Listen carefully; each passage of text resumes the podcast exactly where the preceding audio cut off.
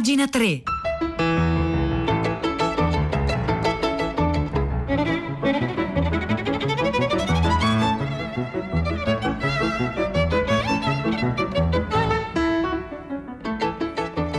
Buongiorno, un saluto da Nicola La Gioia, benvenuti a Pagina tre, la cultura nei quotidiani, nelle riviste e nel web, le nove e un minuto e diciannove secondi di lunedì ventotto settembre. Noi oggi cominciamo con un'intervista a una grande scrittrice, Joyce Carol Oates, che viene intervistata da Caterina Soffici per Tutto Libri della, della stampa che trovate, che trovate online. Joyce Carol Oates, ecco, è una, è una delle maggiori scrittrici contemporanee, lo possiamo dire, insomma, con uh, sufficiente sicurezza. È anche molto prolifica, per alcuni è troppo prolifica, ha scritto più di cento romanzi, molti di alto livello, ha vinto il National Book eh, Award e ogni tanto il suo nome compare eh, tra i, nella lista dei favoriti per il Nobel eh, per la letteratura.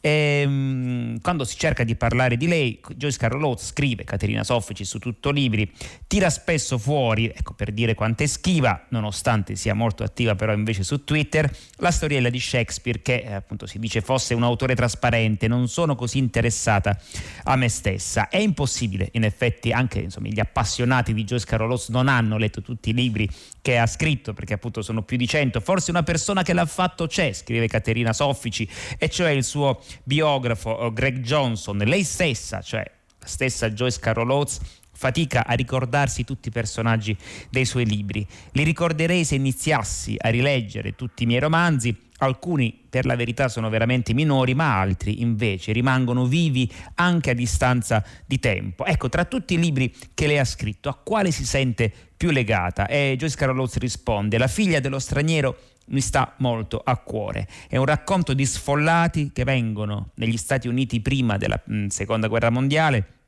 in cerca del sogno americano, ma trovano invece Eh, la, la prosecuzione di alcuni dei disordini del mondo che si erano lasciati alle spalle. E insieme a una brava ragazza, questo romanzo, La figlia dello straniero, viene riproposta in traduzione italiana adesso per La nave di Teseo. La storia è anche molto autobiografica, perché si ispira alla nonna di Joyce Carol Oates, che arrivò in America all'inizio del secolo scorso, e racconta di una giovane donna che si sposta lungo il paese lasciandoci dietro pezzi del suo passato e un marito violento. Però appunto, a proposito dei grandi temi poi sollevati eh, dai romanzi, come vengono trattati questi temi dalla letteratura? Dice Joyce Carol Oates: in modo molto diverso rispetto a come li tratterebbe la sociologia o il giornalismo o la politica. E dice: io sono una scrittrice che scrive di persone, spesso di donne e spesso in famiglia, ma non sono una sociologa, non sono una giornalista che scrive di violenza.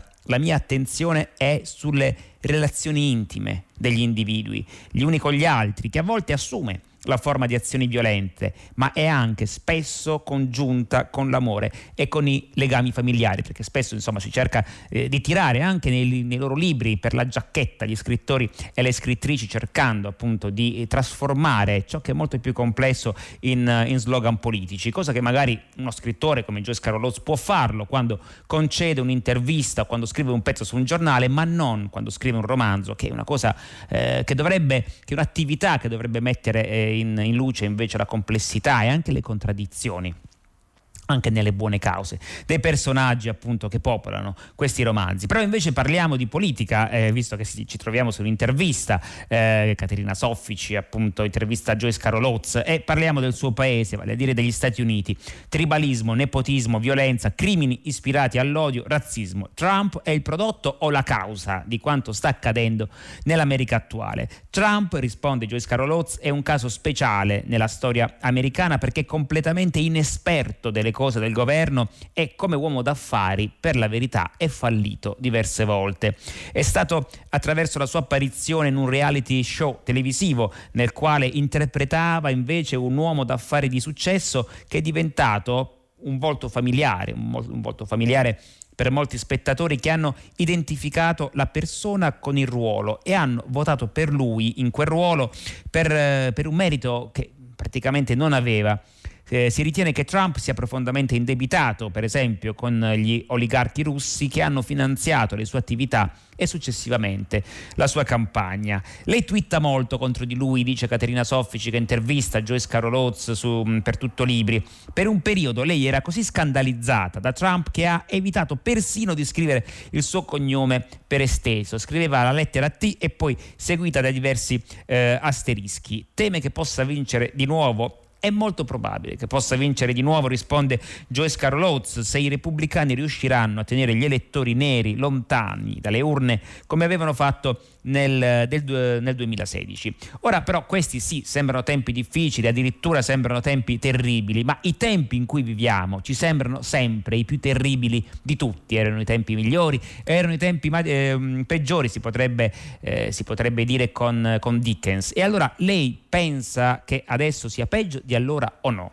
E Joyce Carol Oates risponde: nel complesso il duemilaventi è peggio rispetto per esempio ad altri periodi storici, penso agli, agli, agli anni sessanta della guerra eh, nel Vietnam. È peggio perché abbiamo a che fare anche con il cambiamento climatico, non soltanto con eh, i problemi politici, insomma, che da sempre ci tengono impegnati. Il cambiamento climatico, dice Joyce Carol Oates, sta precipitando su di noi, costringendoci ad affrontare una realtà incombente che decenni, decenni fa era ancora eh, un'astrazione. Proprio in questi giorni, per tornare agli Stati Uniti, la nostra costa occidentale è stata avvolta eh, da fumi tossici, e anche se i cieli tornassero sereni è evidente che un intero stile di vita è minacciato, se non, eh, se non condannato. Del resto la mia narrativa, sempre dice Joyce Carol Oates, è spesso occupata, si è spesso occupata di questioni ambientali come di questioni di politica, della brutalità della polizia, ma sullo sfondo, questo non in primo piano. In primo piano ci sono sempre eh, le persone. Ecco, una passione mh, di Joyce Carol Oates per esempio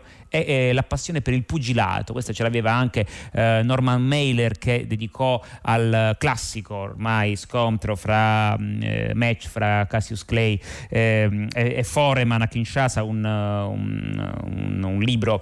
Eh, la box appassiona anche Joyce Carol Oates. Perché questa passione per la box? Lei risponde: il mio libro sulla box è apparso nel millenovecentottantasette, è stato ristampato per includere anche dei, eh, dei saggi aggiornati su, su Muhammad Ali e su Mike Tyson. Sono affascinata dalla box come sport americano che unisce numerose storie americane di successi e fallimenti, di trionfi e di cuori spezzati, quindi questo è un argomento molto letterario, e in più la box incarna il controllo che difficilmente si trova in altri sport e ricorda, ecco, l'attività eh, del pugile, l'allenamento del pugile per esempio ricorda molto la solitudine eh, della scrittura. Poi infine domanda sull'uso eh, degli pseudonimi, perché la stessa Joyce Carol Oates ne ha fatto uso. Alcuni suoi libri, eh, dice Caterina Soffici, per la maggior parte romanzi misteri, sono pubblicati sotto eh, pseudonimo. Perché uno scrittore sceglie di nascondere la propria identità? Per esempio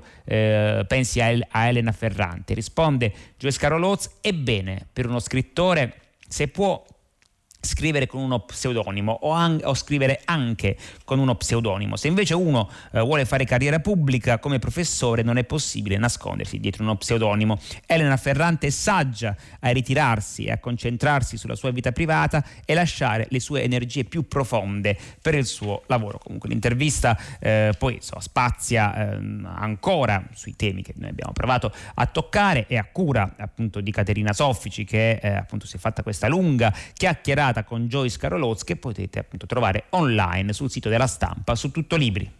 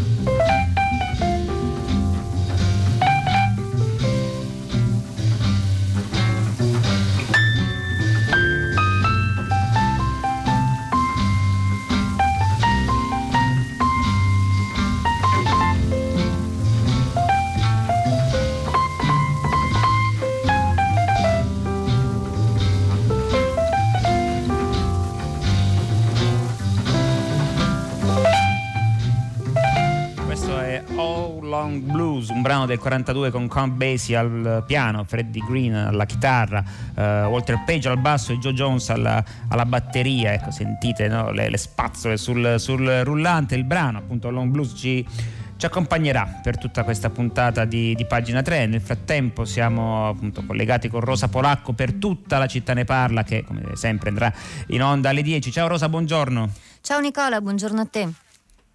Che si dice oggi alla città? Che cosa, eh. Di cosa si parlerà? Ne abbiamo parlato un po' anche dietro le quinte questa mattina. Un milione di morti, questa è probabilmente la notizia di oggi, di questi giorni, di questo anno. Eh, ci chiediamo che rapporto abbiamo con questo numero, com'è possibile comprenderlo? È quello che si chiede eh, questa mattina lo scrittore Paolo Giordano sul Corriere della Sera, un articolo che è stato letto a prima pagina da Stefano Feltri e che ci eh, propone questa domanda, che quella sulla quale è intervenuto anche un ascoltatore stamattina: come restituiamo alla strettezza dei numeri tutta la loro concretezza, complessità, tutta la loro umanità, la nostra, la nostra, la nostra umanità? Come traduciamo questi numeri in un sentimento che, che attraversa il mondo, quello della nostra paura, delle malattie, della morte? Benissimo, eh, questa, il, il, il tentativo insomma è quello di evitare, no? Come anche si diceva in epoche persino più, più difficili di questa, che appunto un milione di morti diventino una statistica anziché, anziché una tragedia. Grazie Rosa Polacco, a più tardi con Tutta eh, la città ne parla. Ne, potete mandare ovviamente i vostri messaggi tre tre cinque cinque sei tre quattro due nove sei sin da adesso. Paolo Giordano, appunto, io ricordo il, prima appunto lo leggeva Stefano Feltri in, a prima pagina, il passaggio, no? Un passaggio importante di Paolo Giordano, appunto per evitare che appunto questo milione di morti eh, diventino un'astrazione che mh, ci indurisce il cuore come tutte le astrazioni. Da questo punto di vista si può tentare una via diversa, scrive Paolo Giordano: rendere la pandemia locale, cioè sparpagliare le vittime, ragionare sulla loro densità rispetto alla popolazione mondiale. I morti per Covid sono all'incirca uno virgola otto mila ogni ottomila persone. Ecco che l'aritmetica ci riporta a qualcosa che sembra invece più vicino. Gli ottomila potrebbero essere gli abitanti del nostro comune, quelli di un paesino, di un quartiere. ottomila sono i membri di una comunità dove appunto eh, non ci conosciamo magari tutti quanti per nome, ma almeno di vista sì. E questa è una buona premessa appunto per, per Tutta la città eh, ne parla. Io vi segnalo anche, ehm, abbiamo cominciato la puntata con una grande donna della letteratura internazionale, Joyce Carol Oates. C'è un pezzo molto bello su, su Valigia Blu, che poi metteremo online anche sul sito eh, di Pagina tre, quando le donne guidano i movimenti di protesta. Nelle proteste che ormai da più di un mese vanno avanti, per esempio in, in Bielorussia, però poi l'articolo si sposta anche al resto del mondo, le donne hanno un ruolo fondamentale che ha catturato l'attenzione dei media di tutto il mondo. E, e donna, per esempio, eh, Svetlana eh, Tsikhanouskaya, eh, Tsikhanouskaya, scusate, che ha sfidato alle elezioni eh, il presidente Alexander Lukashenko e che insieme a Veronika eh, Tsepkalo e altre figure femminili dell'opposizione è diventata un po' il simbolo del dissenso eh, nel paese. Sono state donne anche a organizzare alcune delle manifestazioni contro il, ris- il risultato delle elezioni. Scendono in piazza vestite di bianco, reggendo nelle mani eh, dei fiori eh, e degli striscioni. E in realtà appunto non è soltanto una questione limitata alla, alla Bielorussia, ma è una tendenza in atto nei movimenti globali di massa, cioè le proteste alle quali partecipano le donne o che sono animate dalle donne o di cui le donne sono promotrici sono di solito più grandi, meno violente, più versatili rispetto alle altre e, cosa più importante, hanno maggiori probabilità di successo. Il pezzo poi spiega appunto perché, o meglio prova a dare qualche eh, spiegazione. È appunto un pezzo molto eh, interessante e eh, lo potete trovare linkato su Pagina tre fra, mh, fra qualche ora, ma eh, sin da subito nel, nel sito che lo ospita, vale a dire valigia blu punto it.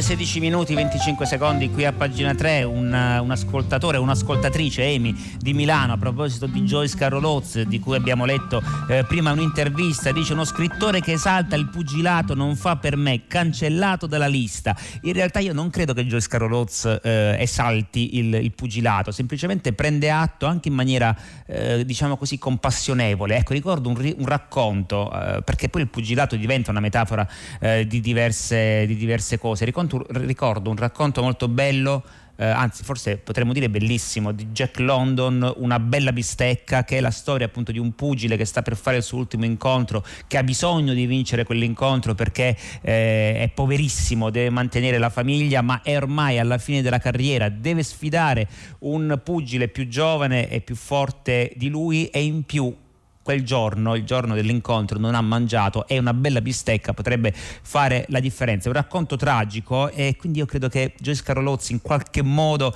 cercasse di entrare eh, nella porta stretta di quella, di quella stessa tragedia, con animo anche compassionevole. Quindi insomma ho provato a dare un'interpretazione, e se c'è uno scrittore anche che prendeva atto eh, non so se con animo compassionevole, ma con una apertura, con un senso di apertura che poi è rimasto, è Albert Camus. E allora, a proposito di Albert Camus, della sua adolescenza e giovinezza ad Algeri, c'è un pezzo molto bello della Los Angeles, Los Angeles Review of Books, che viene tradotto eh, in italiano eh, da Pangea, anche questo poi lo linkiamo al nostro sito, che comincia con una citazione molto bella. Ecco, eh, Camus è scrittore, eh, dove appunto se apri una pagina a caso è, è facile appunto poi imbattersi in, uh, in un pezzo, in una frase eh, che, che può diventare poi una citazione, eh, che ci rivendiamo come questa qui: nel profondo dell'inverno io ho finalmente imparato che c'è un'estate invincibile dentro di me. Ecco, questa frase è estratta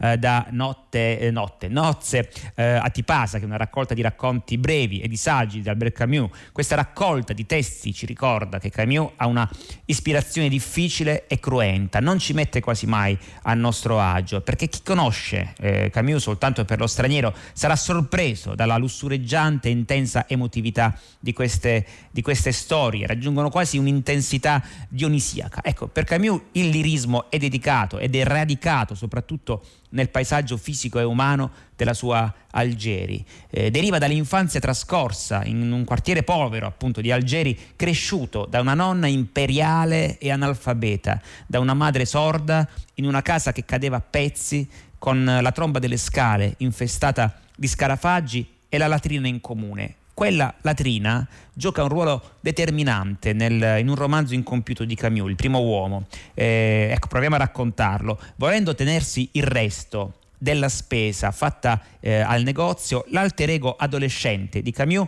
dice alla nonna che i soldi gli sono caduti nella latrina, così lui può tenerseli. Senza dire nulla, arrotolandosi la manica, la nonna allora inizia a scavare nella latrina per cercare il resto. E qui appunto dice Camus, o il suo alter ego, capì che non era l'avarizia a costringere la nonna a brancolare fra gli escrementi, ma la terribile necessità che rendeva due franchi una cifra importante in quella casa. Camus rivendica la sua infanzia. In un saggio del trentasette scrive eh, che alla sua famiglia mancava quasi tutto, ma non invidiava praticamente nulla. Questo spiega perché la povertà, dice Camus, mi ha impedito di pensare che tutto procedesse bene sotto il, il, il sole della storia. Eppure quel sole mi ha insegnato che la storia non è tutto, la storia con la S maiuscola. La radiosità riluce nei saggi eh, di Camus con una forza, una forza eh, che è difficile, una forza tale che è difficile alzare la testa da questa cascata eh, di parole. Durante una visita a Tipasa, sopra un mucchio di macerie romane arse dal sole del Mediterraneo, Camus pare letteralmente entusiasta, quasi av- davvero un, una...